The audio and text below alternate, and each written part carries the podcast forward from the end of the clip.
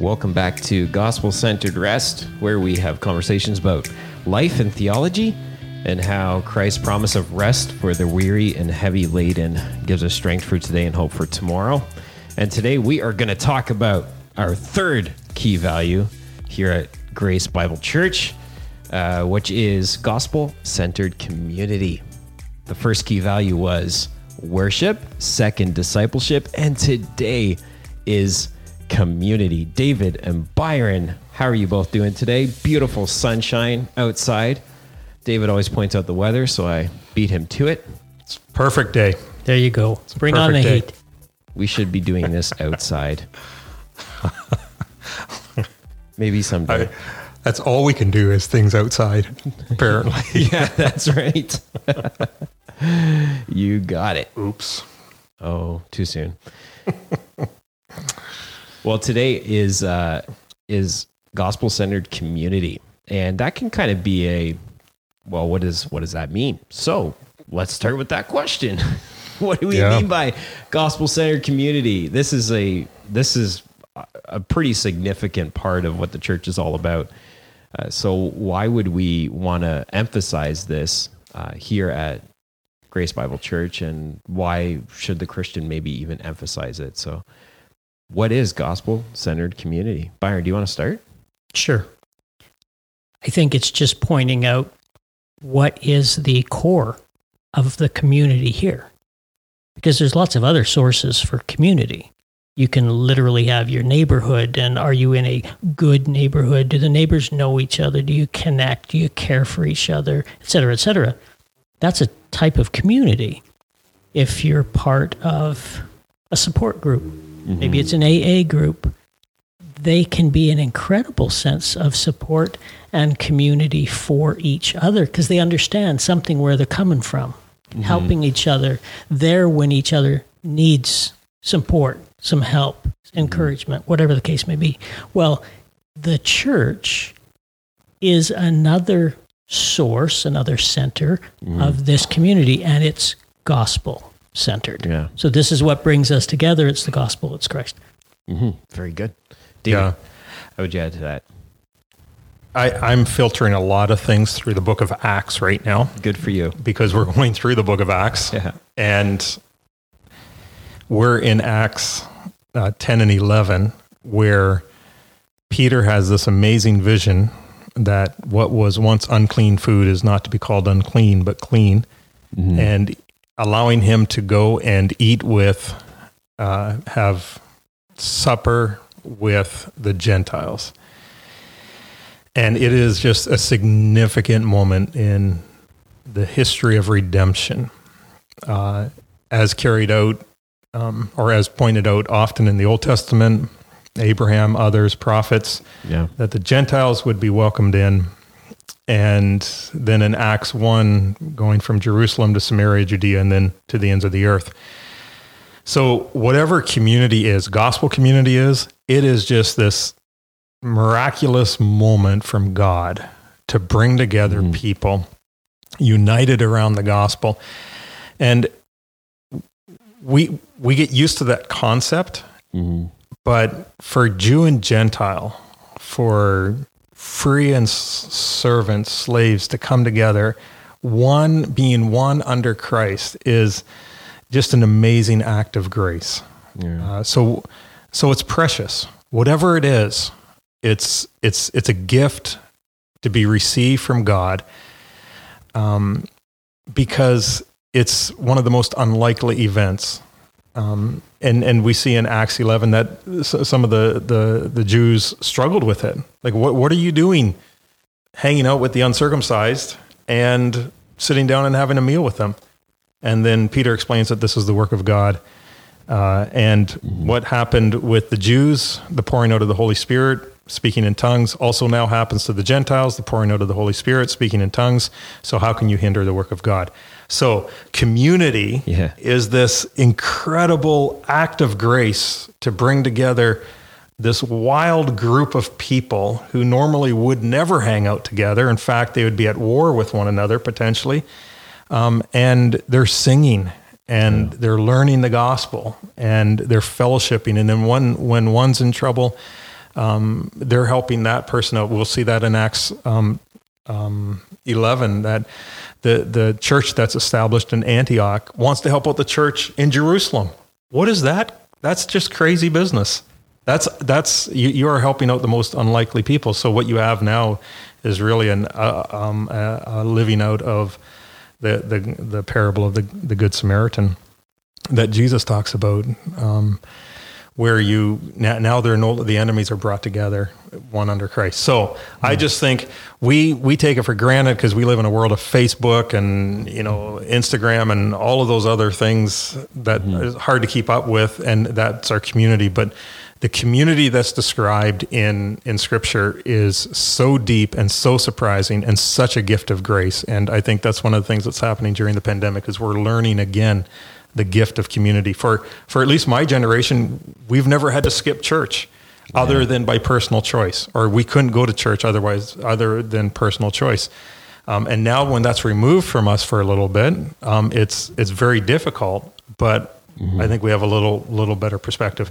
And then the final thing that I would say is it's not just an act of grace to bring together people in the gospel, therefore it's to be treasured, but the intimacy of that, which, and I think Byron alluded to that, where even in 1 Timothy, when Paul's describing the church to Timothy, the first thing that he says is it's God's household.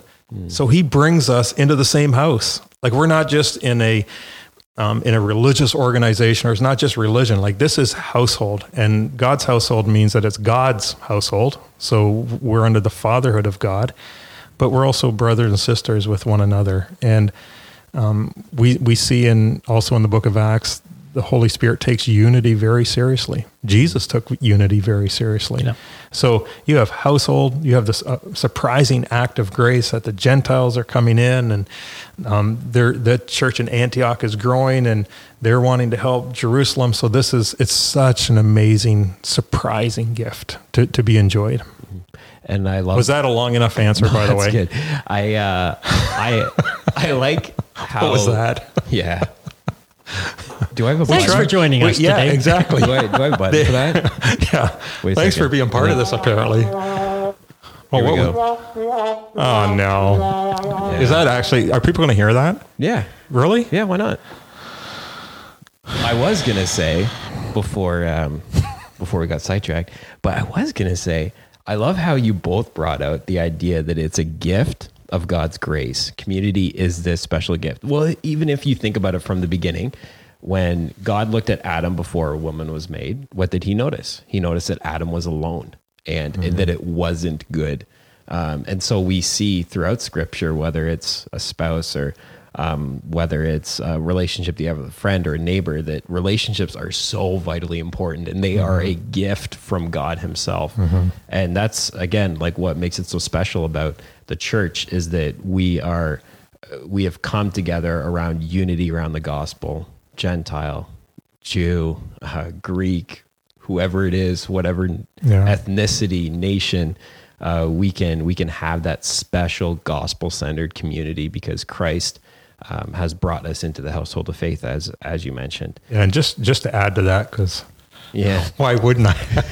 Up here. But it's amazing that he not only gives us the gift, but he instructs us how to live within the gift. Yes, yeah. So how to love one another, how to serve one another, like to be a servant of all, to be gracious with one another, with the truth that we hold, to be gentle, to be compassionate. So it's not just he welcomes us. We have the great example of Christ. We also have the great work of the gospel of Christ lived out in our heart through the indwelling of the Spirit and then through the instruction of the word. So he gives us all sorts of means to be able to do well at relationships. And we know that there's lots of broken relationships, but there is in Scripture this amazing amount of instruction on how to love and be in community. And we've been going through a challenging time trying to figure out what that looks like as the church during a time like COVID and the pandemic, and what does community look like now? It looks a little different than it did, but we can still do all those things. And that's what I think we experienced through this as a society and as a church. We can still do those things. And now, again, there's nothing like being together in person, and we're looking forward to that. And when we have opportunity, we do take that opportunity. But it's so amazing that these are things that we're instructed to do, that we're encouraged to do, and that as the church, we have the privilege of doing and being a part of each other's lives. So at Grace Bible Church, when you think about community, if you go on our website, for those who are listening, at gracegalt.com, under the word community, up along our top navigation there, you're going to see different things like connection groups, serving and volunteering in the church with one another. You're also going to see things like engage the community, engage the world, and partnerships that we have in the gospel with other organizations. So community isn't just about us being in community together, and it is, but it's also about, here at our church, about welcoming others into community with us. Would one of you like to talk about that a little bit, what that looks like when you're welcoming and you're trying to bring others into this gospel-centered community? All of us want to be welcomed, to be valued, to be part of a community. Like when you see a group of people that are of the same mind, they're enjoying each company, they're working together, they're accomplishing things, there's a sense of purpose, there's a sense of belonging, there's a sense of love and compassion. It's attractive. Mm-hmm. So as somebody comes to Grace Bible Church, they may come in on a Sunday morning, or they may come in through a small group, or they may go to a ladies' event, or maybe a friend invites them to the youth group. There's lots of different avenues into the community, but the question is, what happens when they get there? Are they received? Are they welcome? Do people say, oh, glad to have you, or tell me a little about yourself, or do you want to come over for lunch? All these sorts of things is what we want to develop as a family, use that analogy, as a community, as a church, to help people form those healthy relationships. The relationships where we've come to trust other people, and we know they have our good at heart, and they may at times say something that is hard to hear. That's not on day one. You know, that's when you've been developing those relationships, and you think of what are the friendships you value most in life. They're not usually the people that just smile and slap you on the back every time you see them.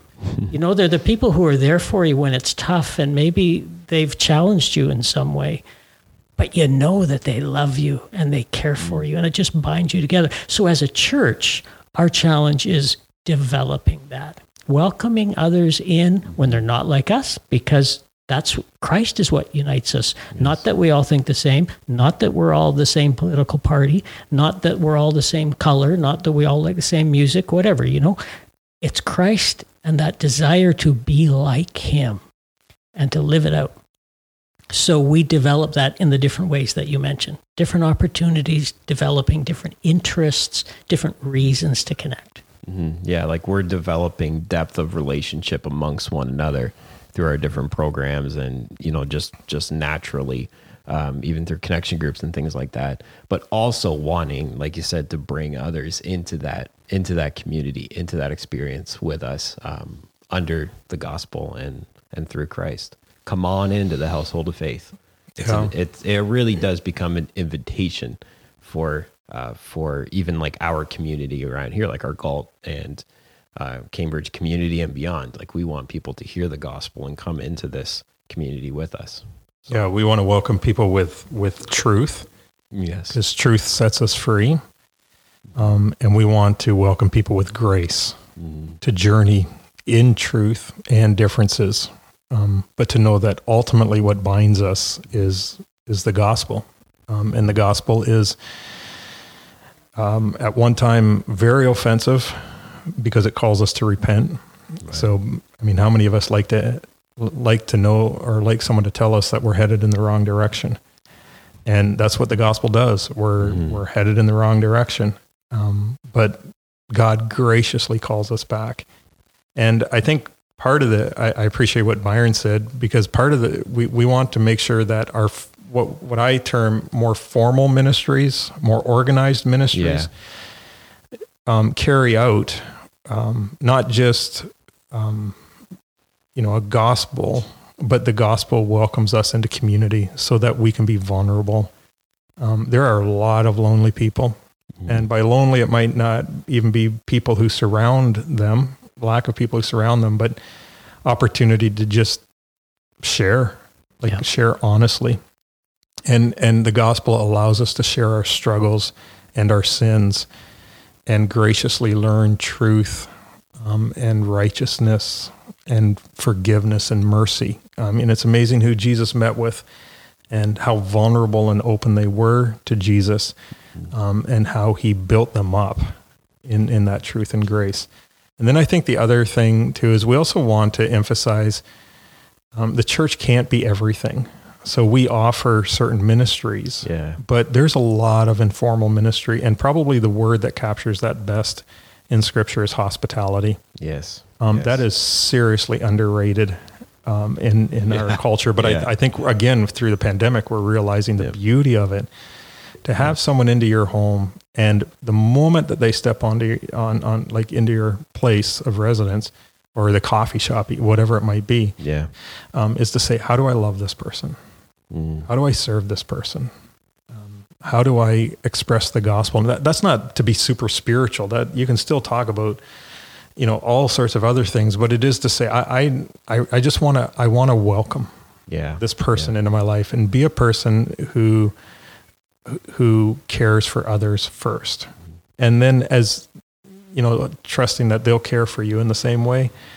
But hospitality in its informal sense is it's hard to put a value on that. The other thing that happens in churches is if you really want to get to know people is serve alongside people. Yeah. I just hear that so often. People say, I connected with this person because I served in the nursery and I got to know these people, or I served greeting people and I got to know these people just coming through the door. Like when you serve together, you really get to know people. Mm-hmm. Sure. Yeah. And I think sometimes I like that you hit on this, but sometimes we think that hospitality is just having them into our house, like having people into our house or having them into our backyard for some fellowship or whatever it might be.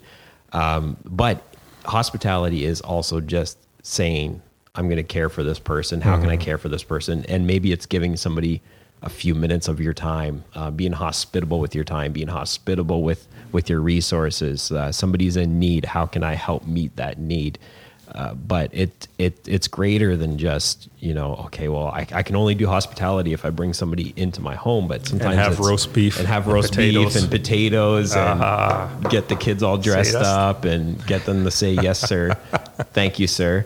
No, but it's much more than that. Sometimes it's going into somebody else's space, meeting them where they're at and just showing hospitality that way. And I think of what Jeff Hessling's doing with Missions to the Margins.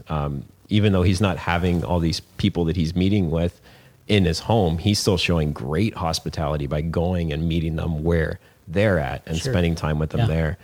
So, so there's all kinds of ways. And so that's why I love what you said, David. You said it's about caring. Yeah. Caring. How can I care for this person? How can I care for others? Yeah, to welcome. The whole idea of it's not programmed. Yeah. I think it's so real. And we want to be cautious as a church that we don't program people to death. Yeah. We don't want things constantly going on that, they've got to have this and this and this. And that's obviously a danger, whether you're a Christian or not. You see people and the kids are, there's got to be this and then this and then this and then this. And it's just so busy. There's no time to actually just enjoy life and connect. So yes, we provide some programs like a trellis to help a healthy vine grow, but we're not going to program everything. So you connect with people as you have opportunities based on your interests and your neighbors. And if you're caring for them, the relationships develop, the opportunities come to talk about Jesus, to say, I'll pray for you, to care for them in different ways, and it's just natural. Just like we don't At least I never did. I don't think many people do. You don't program your family life to death. Mm. You don't have a schedule that you have to follow every day for every minute for what you do as a family. Right. And when you care for people, relationships don't follow neat, tidy programs. Yeah. Because they're dealing with different things at different times. Yeah. You work it through. Yeah, and just to mention one other thing, in Matthew 25, Jesus talks about, when you visited the prison, the sick, fed the hungry, gave them a drink of water. And it is important to recognize the vulnerable, those who almost pass by unnoticed. And that's who Jesus noticed. And it's not to say that we need to spend our time there exclusively.